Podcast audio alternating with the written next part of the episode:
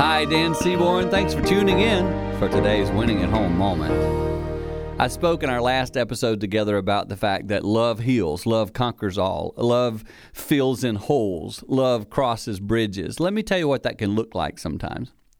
Some of you have a child today that is away from home, choosing to be away from home. Love says to that child, We are here for you. Love doesn't cut them off and say, All right, I'll never speak to you again. Love doesn't do that. You don't have to agree with what they're doing, but let them know you are there for them. Love does this love forgives. Love says to a spouse, I will look past some of the things that are part of our past, and I will seek to forgive you for those things.